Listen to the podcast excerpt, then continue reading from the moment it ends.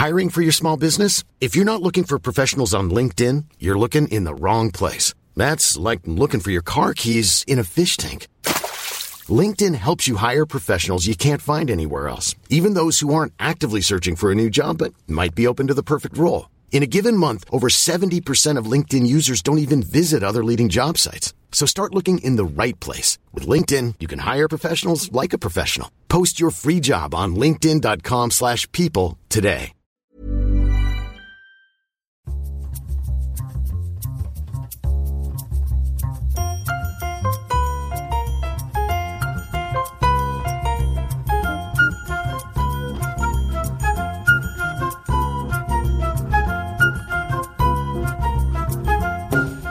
How you doing? Good morning. You're listening to The Arts House on Cork's 96 FM and C103. It's Elmarie Mawe at the microphone with you until 10. Conor Tallon's here, also ready to go. Oh, me and all the other famous people as well. Yeah, because there's a few of them actually this morning. We are having some lovely guests for you between now and 10 o'clock. A little bit later on, we're going to be talking to Michelle Carew. She's the arts officer with Cork City Council. And this is something really that I know would particularly appeal to the listeners of the Arts House, but also we are appealing to the listeners of the Arts House, if you can follow that. So we'll be telling you about that a little bit after 9 a.m. this morning. And also be talking to one of Cork's best loved troubadours, Jimmy Crowley, who is not retiring, let me tell you. No.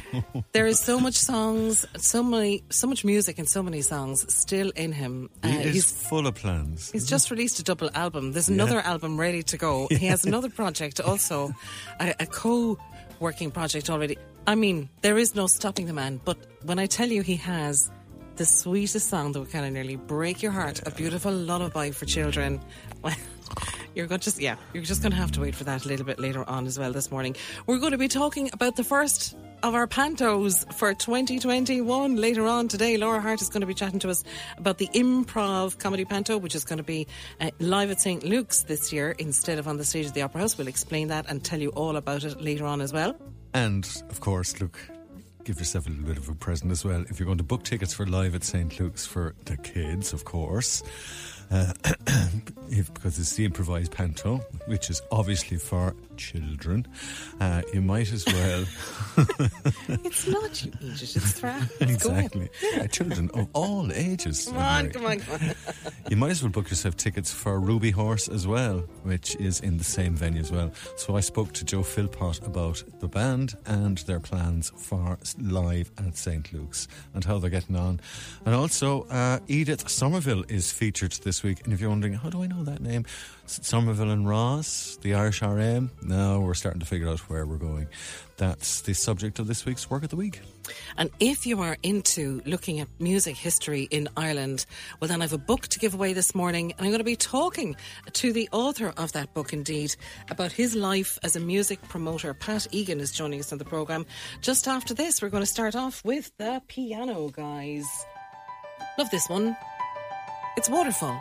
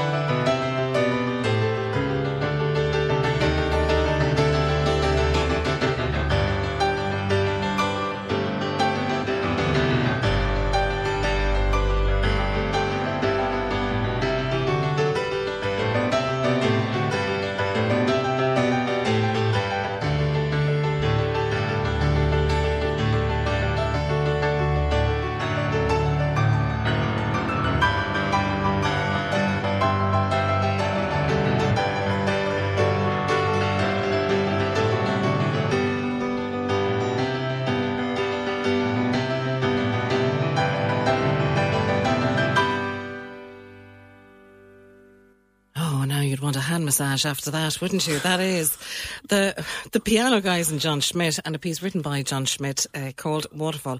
Love it, but it's relentless, isn't it? It's something else. Now then, Conor. Now, Pat Egan started out as a boy from Dublin's inner city and ended up sitting 2 rows behind the Queen for her Jubilee as a result of the work and the contacts that he'd made in decades of being a music promoter. He's written a book about his crazy journey. It's called Backstage Pass, and it's full of his own experiences and memories of working with literally everyone and anyone, soloists, bands, comedians, and performers of all sorts. Yeah, and he describes everything from picking them up at the airport, who arrived in separate limos and wouldn't travel together and all sorts of crack, to smoothing the way for difficult clients and the lifelong friends he made along the way. And also he gives the context for whatever was happening in the music business at the same time. As a youngster, he left school with just his primary cert and became a messenger boy in a bike, making himself indispensable and being the kind of lad who had the curiosity about other people. He had an interest in music, which saw him building up a record collection and kick-starting a career in the music business, promoting other acts.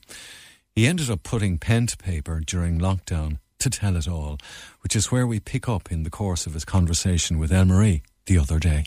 All of that, I guess, is by way of laying the groundwork for a career where you've worked with Billy Connolly, who's written the foreword for this book so sweetly. You had everyone from Bob Marley, Status Quo, and Elton John, and Sir George Martin, and Phil Coulter, and the Celtic Tenors, and Sinead Lowen. I mean, like, you write about the biggest international acts, from Shirley Bassey, you name it, to, like, for example, artists like Sinead Lowen that you would have loved to have seen have a major international career, and people for whom you could see potential beyond what you achieved down the road together. You chart the rise and fall of relationships, falling in and out with people, some pretty badly, some that have left you with regret, and you're honest through it all, Pat. Like, that's the thing. And some of these people in the business where you would have been working as their promoter, there's a difference between being a music promoter and being the manager for an act, obviously. So you would have had a lot of dovetailing in and out of people's lives, depending on whether they were coming in for a gig, a once-off, or a tour. Some people you probably worked with for just one night, and other people then you had a much longer relationship with. Yeah. Can you tell me about any of your one-night stands? Well, I'm trying to remember the ones. I mean, there were bands, shows that we did in the stadium and places which were just... The act, you see, might lose popularity and wouldn't come back again, or would tour again, but because you didn't do 100% business, you wouldn't take them back in. I mean, Queen in the RDS was a one-night stand, probably the biggest one-night stand that I ever did, because Queen had a reputation for touring with an enormous production. In other words, tons of lights. They carried over...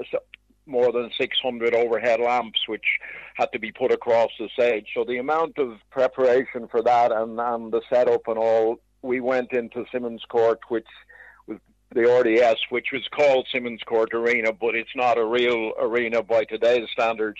In fact, it was a real industrial kind of hall, a kind of a large cow shed or whatever, but it was the only venue that I could see in Dublin or anywhere in Ireland where you could put on a band like Queen and manage to stage the show and get a big capacity audience in or whatever. So those kind of things. But when you're that age, you just roll with the dices, really. You don't think about that you're doing something that's new or hasn't been done before, or pioneering, or whatever the word is.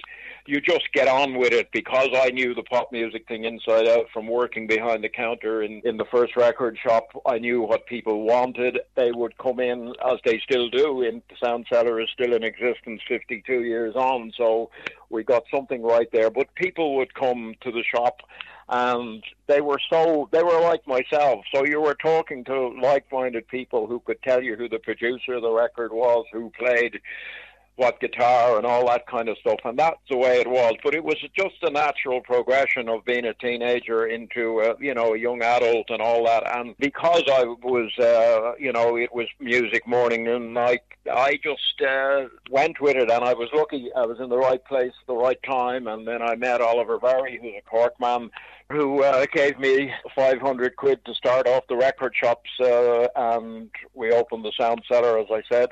And it went on. We hit 6 stores in the end, including 4 decent-sized stores in Cork, one big one on Patrick Street.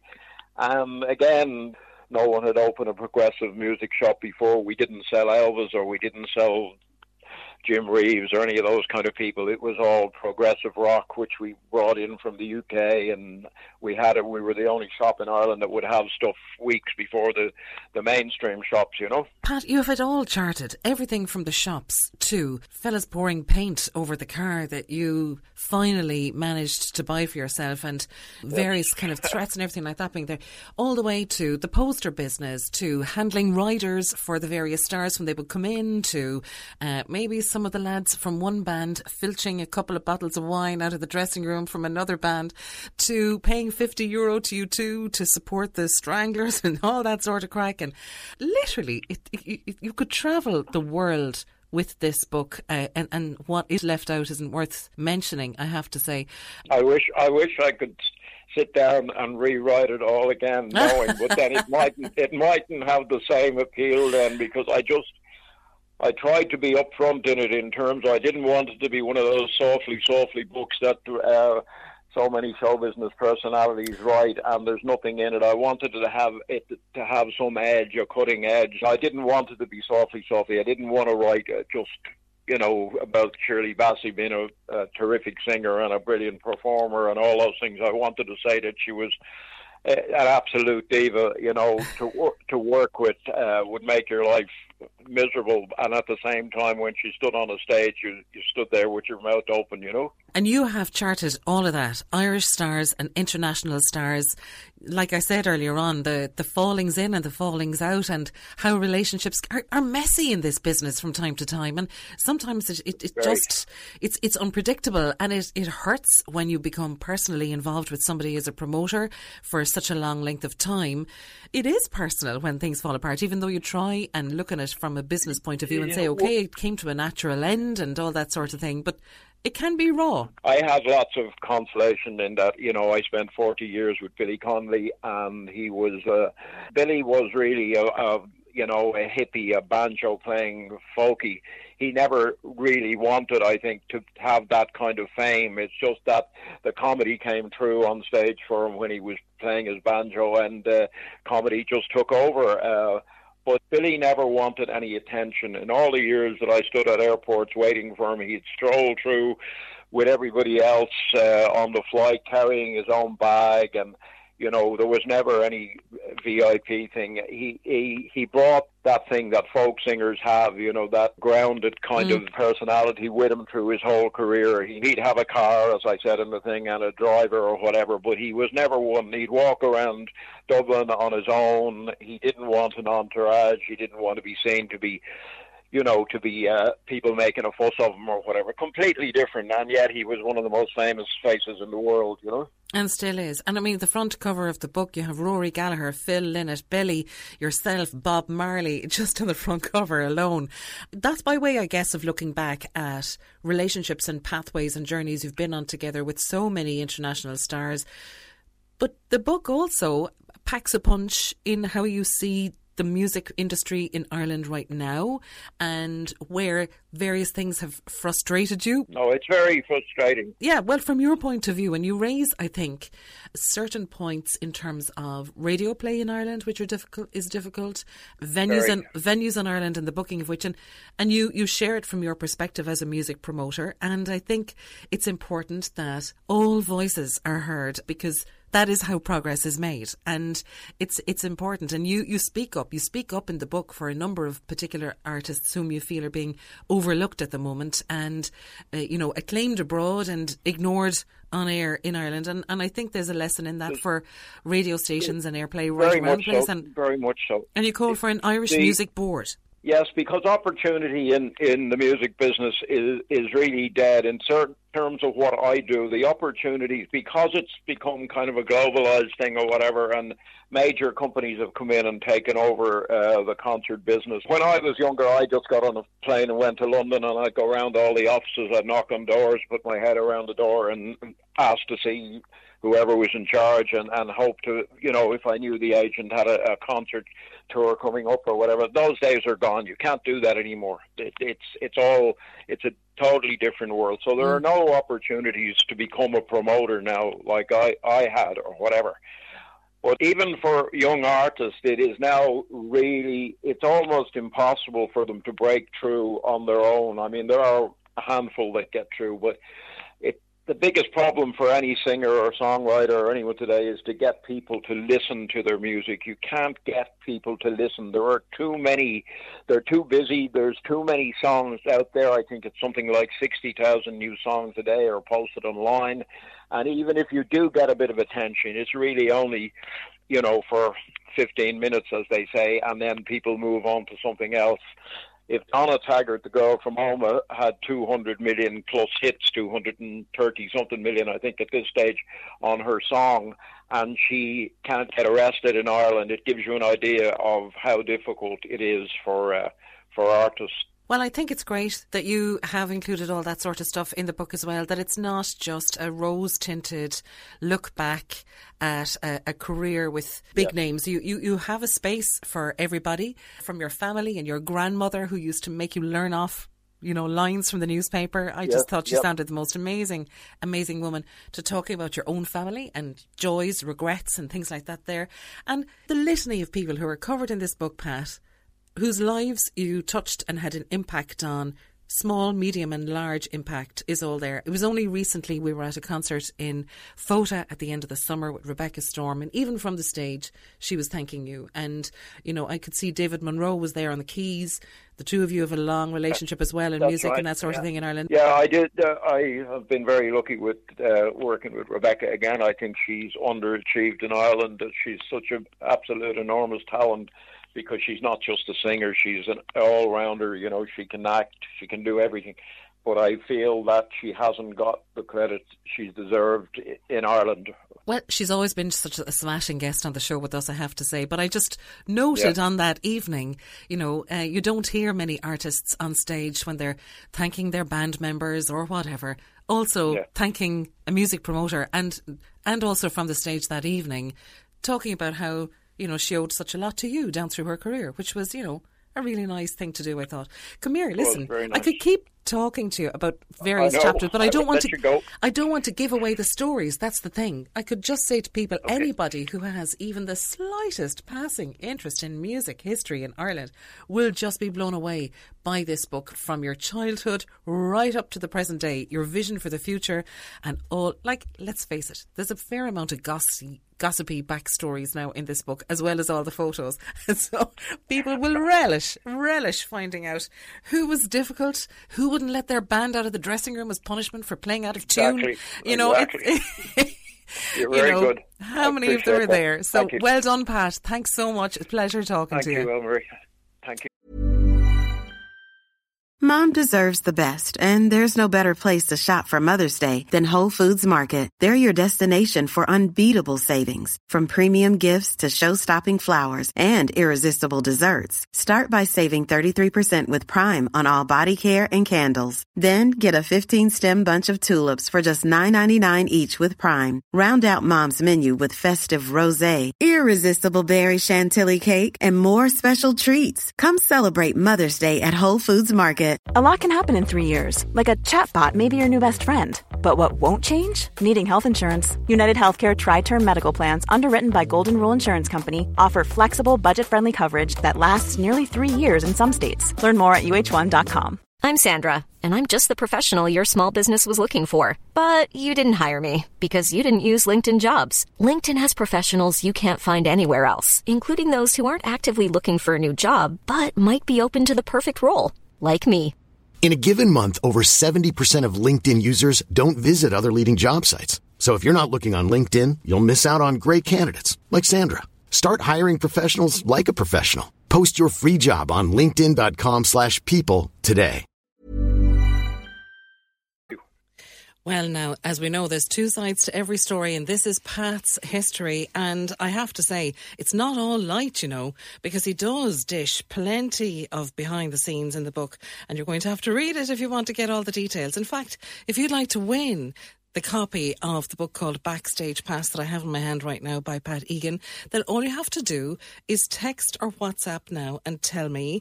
One of the bands he brought into Ireland in the very early days was Queen, who's the lead singer, all right? So text or WhatsApp to 0833 96 96 96, who was the lead singer of Queen, and would put you in the draw for the book before 10. Then when you get your book, you can find out who robbed the wine from the dressing room of the other band. Oh, I'm telling you, there's loads of that kind of stories. Look, I mean, he doesn't hold back. He actually, you know, lets it all out, I have to say. So well done to him. Music of a different kind, possibly. But actually, no. I know John Hartigan. And I see a text here from David McGrath. He says, hi, Elmarie. Our second Gramophone Circle is going to take place this Thursday, the 2nd of December at 11 o'clock in Hollyhill Library. You might give it a plug. It's presented by John Hartigan, and I do know John Hartigan, and I have to say he has fantastic musical taste. Now there's another guy who knows his bands, his singers, his music history. He is just passionate about it right the way through the 60s, the 70s. He really, really, really has, and probably more. If I'm doing you wrong, John, and you're covering other decades as well, let me know. Like he would.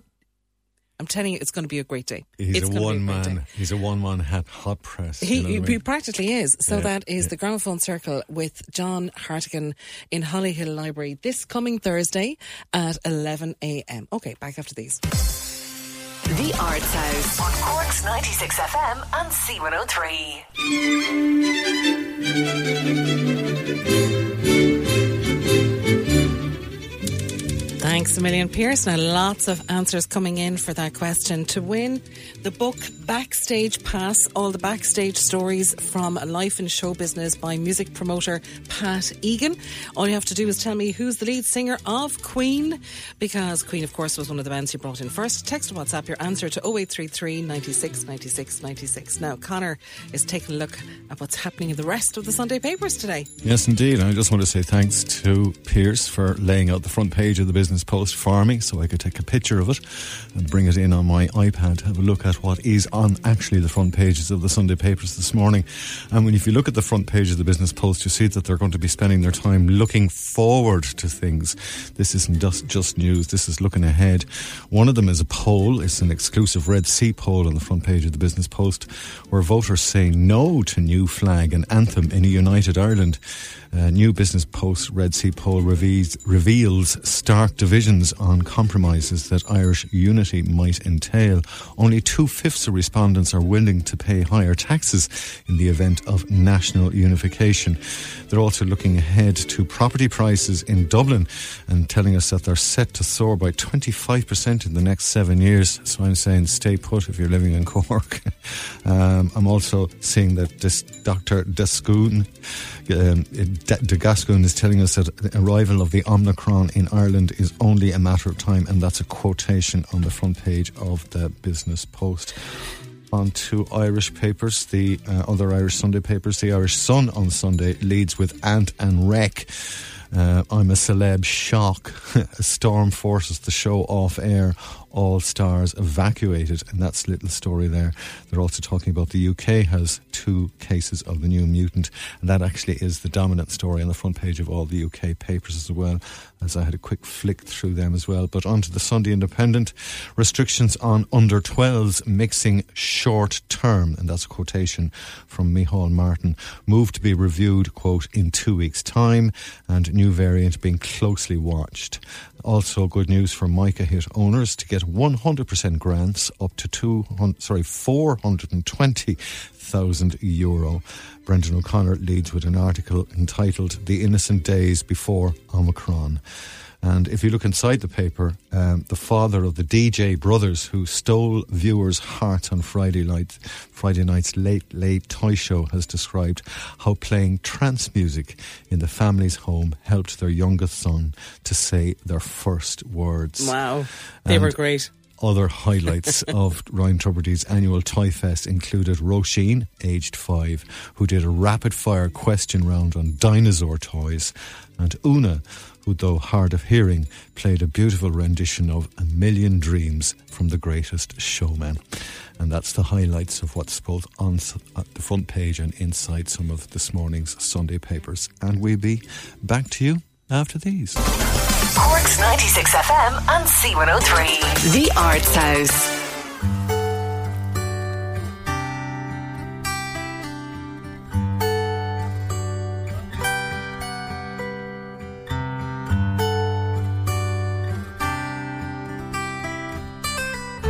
Well, this week's Work of the Week is a rare insight into the art and craft of Edith Somerville, whom we've spoken about before on the programme.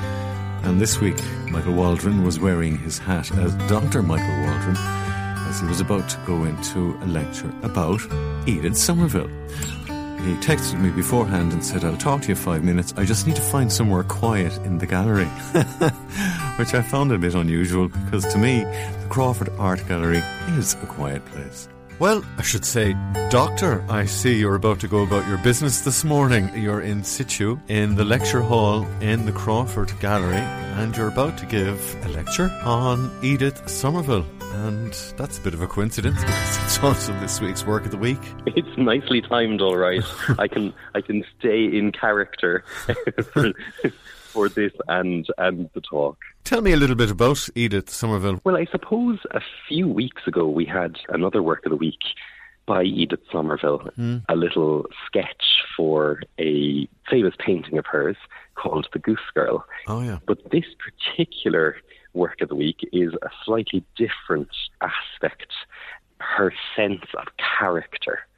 Edith Somerville was a real observer of people. You might even call her a flâneuse, if you use the word French term, where even while she was talking to you, she was observing you. Uh-huh. She might have also been sketching you. and so this Work of the Week embodies that sense of her rapid sketching on just a piece of paper that might be hidden inside a book. So you think she's reading, but actually she's sketching you. Uh-huh. So I think that tells you a bit about her skill, but also I think her approach to life, always taking in the details. People best know her as one half of the writing partnership Somerville and Ross. They wrote the stories Some Experiences of an Irish RM, which was turned into a TV series in the 80s with Peter Bowles. These sketches are like characters from her stories. That's amazing, because, you know, I suppose the job that we're trying to do every week is we look at something that people can't see unless they're online whilst listening to us on the radio. And we have to try and draw the picture, draw the painting. But this is a skill that Edith Somerville had, in terms of she was able to do an instant pen line sketch of people on paper, as well as do sketches of people on paper for novels. How to describe a person in a line, just the way that they would look, or something small about them that would just catch the essence of a person. So she was doing it in both mediums quite comfortably, I would understand. Seemingly so, and you know, if anyone knows her writings, they are a product of their time. They kind of give the inflections and all of the specific things about a character that marks them out. Yeah. You know, you have a sense that with these sketches that she's picking out certain characteristics of people, almost a caricature that expresses their personality. Yeah. And, you know, there's a kind of a wittiness about it as well. So absolutely, it's not too serious. Not alone had she a great eye, but she had a great ear as well. I remember thinking, it's one of my great hobbies when I'm on holiday. It's just people watching, just sitting there outside a cafe or restaurant or a pub, particularly in a sunny place, and just watching the world go by. You know, in a way, doing my own mental sketches of the world. I think that's exactly what she was probably doing as well, because she was trained in Paris. So if you think of, you know, Toulouse-Lautrec or some of the artists of the end of the 19th century, and the cafe culture, people sitting around and just a piece of paper or a napkin or something in front of them, and they just doodle away. And this sketch seems to have that same sense, that it's not a finished painting, and, you know, faces just keep appearing across a page, and each one has, you know, an upturned nose or spectacles or pince-nez on the edge of their noses, or, you know, mutton chops or whatever, tells you all you need to know about this character. And also it's a sign of the times. If you look at them all, I'm looking at 1, 2, 3, 4, 5, 6, 7. All of them are wearing hats, bar one, which is just a kind of a close-up on a nose and a pince-nez. But all of the others, every one of them has a hat, and a hat was such a big thing in the day. It was a status symbol. Oh, a huge thing. And actually, Edith Somerville, you know, she seems to have been larger than life and the centre of attention, but she loved hats. Ah. She had a word to describe a particularly stylish hat, which was flangy.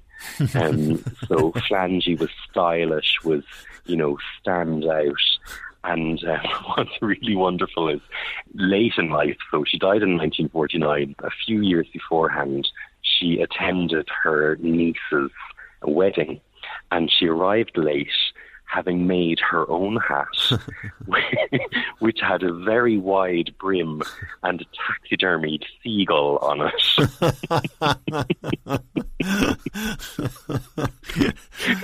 So I think that tells you all you need to know about her. Yeah, it wasn't quite a day at the races. Fair dues to her. That's good. I'm sure she was the talk of the room anyway. Talk about, you know, you shouldn't eclipse the bride, but I feel like this was not in her repertoire. That's wonderful. I was just reading during the week that stuff that was previously unknown, sketches that Rudyard Kipling had done for the Jungle Book, drawings of Baloo and Mowgli, so that when you get to see the pictures that he had done way ahead of what had been done by animation and by Disney, that he was using sketching as a tool to paint the picture for himself, to set the scene, to create the character, to flesh it out, to give it a little bit of life, take it off the page, make it something that lived in the imagination more than just on your paper at the other end of your pen. That's wonderful to hear, because you never know what maybe a writer is intending you to visualise. And if they draw it themselves and they're any good, it helps you along the way. I love the way you describe it, that she was very good at rapid sidelong sketching. And that was a skill that she'd learnt in Paris, obviously, when she was in school. A skill that helped her all her life. Yes, I think that darting eye and that capturing of information very, very quickly, either with a pencil or with the word, it stood her in good stead. So a very clever woman, a very commanding woman, and we're delighted to be celebrating her at the moment in our exhibition, Edith Somerville Observations. I wish I could come to the lecture you're about to deliver this morning. They're lucky, those that are there, and very fortunate that they'll have the benefit of your knowledge. You might even mention to them, if you get the chance, that she wished that she'd done more painting and less hunting. That is a very, very good mantra to live your life by. So that's the class that she was a member of, but it was also the class that she observed perfectly. You can see it in action by looking at this week's Work of the Week. A few sketches, each and every one of them, a life of their own, as she also brought them to life on paper, both as an author as well as an artist, and an amazingly talented woman whose work deserves to live on the walls of the Crawford Art Gallery and online in crawfordartgallery.ie. And if you want to have a quick snoop for yourself, just go in there and look at the Work of the Week. And I look forward to talking to you about another Work of the Week next week, Mike. Thanks again. Looking forward to it. Thanks a million, Conor. I have applied for the post of resident magistrate in Ireland, and I've been accepted. All rise.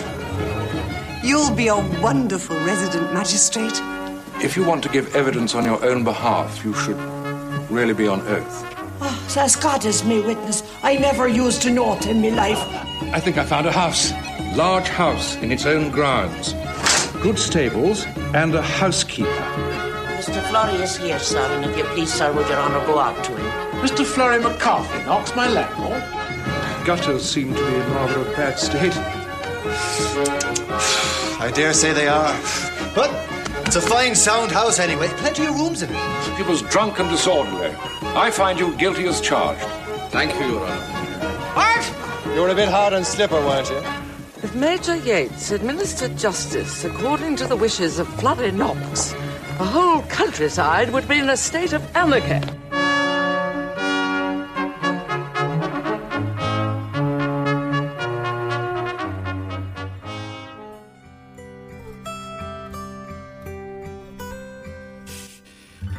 I love that. The old trailer for the Irish RM. Yeah. A state of anarchy. We're almost there again. Who knows? Brilliant, brilliant stuff. Really quirky little sketches and well worth checking out. I love that Work of the Week slot. And in fact, I had another text from artist Claire McLaughlin.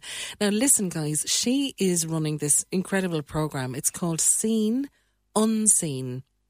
And basically, this is a particular programme of engaging with the arts for people who are visually impaired. And the next Seen Unseen gallery visit is to Void Gallery in Derry next Friday. There will be people there in person, but it's now, or sorry, there were to be people there in person. Yeah. Now it's taking place virtually on Zoom only, and it's still not too late to register for that. You can participate. What they will do is they will send you out a tactile pack, and then the visit to the gallery will be guided by Claire. You'll have the tactile pack at home, or whichever member of your family is visually impaired will have it, and it's totally free of charge. Participation is completely free. So if you would like to get the pack in the post and try out the Seen Unseen, I mean, like, when are you going to get a chance to go and visit and they'll actually the gallery in Derry? The post to get to you and everything. Then what you have to do, we're not travelling to Derry anytime soon. This is a brilliant chance. Yeah. So I'm sure there'll be probably many more than visually impaired people contacting Claire. But Claire McLaughlin is the artist doing it. Now, she spells McLaughlin with an MC. L-A-U-G-H-L-I-N. Okay, so all you have to do is email Claire McLaughlin email at gmail.com. And the way she spells Claire is C-L-A-R-E. Okay, so C-L-A-R-E, and McLaughlin for her is L-A-U-G-H-L-I-N. So Claire McLaughlin email at gmail.com. She also has a website. It's artist Claire McLaughlin .org. Well worth doing. Now, loads of you sending in messages for the competition for Pat Egan's Spill All the Stories book. Backstage Pass is what it's called. A life in show business. Everyone he's ever worked with, from Billy Connolly to Rory Gallagher and Bob Marley and Paul McGrath and U2 and George Martin and Eric Clapton, and what they were all like in the dressing rooms. He has it all. All you have to do is text me the name of the lead singer of Queen to 0833 96 96 96. We'll put you in the draw for that before 10. Magic and Bandon, good morning to you. Right answer, you're in the draw. But he also says, it's really foggy. Can people turn on their headlights or their fog lights on the road, because it's dangerous? And yes, it's true. I know a load of people have their Christmas trees and all the twinkly lights up since the toy show on Friday night, which are decorating and twinkling through the fog, but it is dangerous. So make sure you're well lit. The clear skies we had during the week, I'm afraid, are gone, but we had some amazing skies and some amazing moons, didn't we? Here's Eamon Keane. Love this one.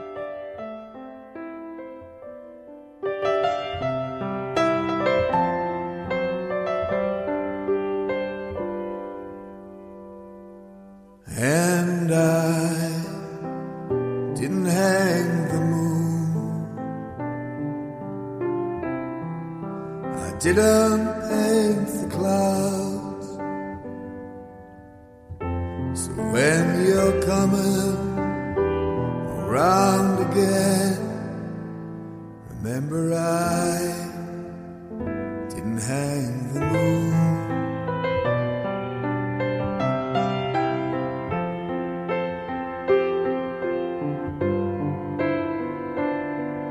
It's true, I've walked upon your ground,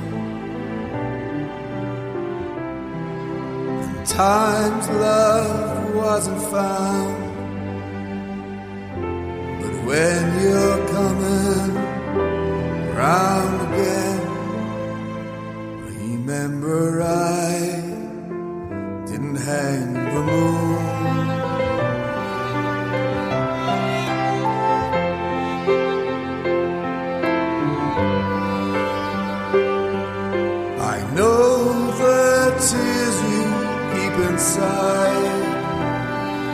I've seen the scars you've tried to hide.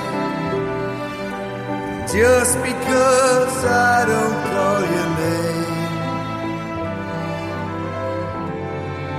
call your name doesn't mean that I don't know your pain.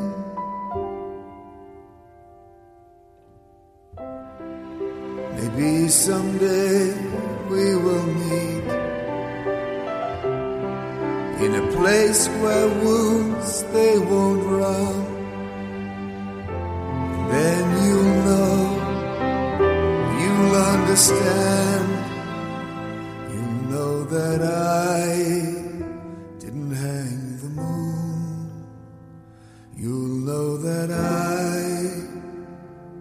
didn't hang the moon.